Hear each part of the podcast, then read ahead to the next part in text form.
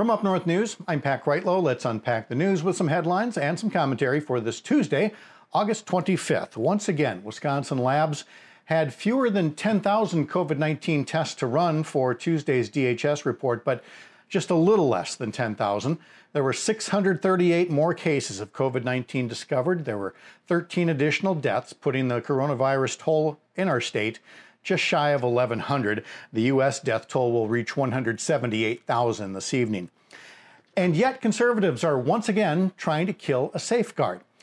They say that's not what they're doing. The Wisconsin Institute for Law and Liberty, WILL, says they're only filing this new lawsuit against Governor Evers' powers to order a mask requirement.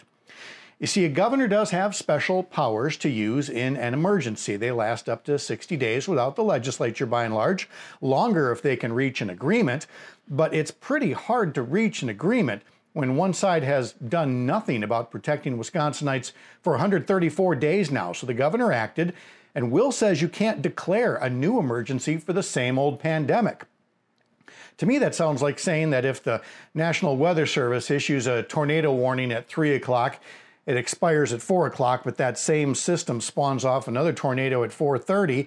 Well, you can't issue another tornado warning. You've already warned people about the storm.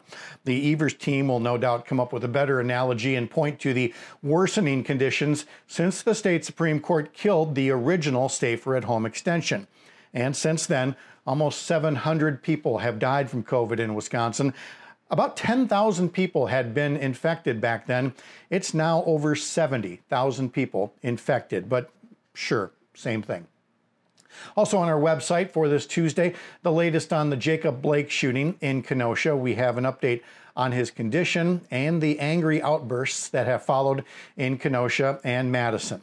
Plus, did you know there is a monument in southwest Wisconsin to Jefferson Davis, the leader of the Confederate States of America that waged war against our country. It turns out that in the early 20th century, when a group of women was trying to romanticize the Confederacy and downplay slavery's role in the war, among the hundreds of monuments and markers they put up includes a tie in to a brief role Davis played in Wisconsin before the war.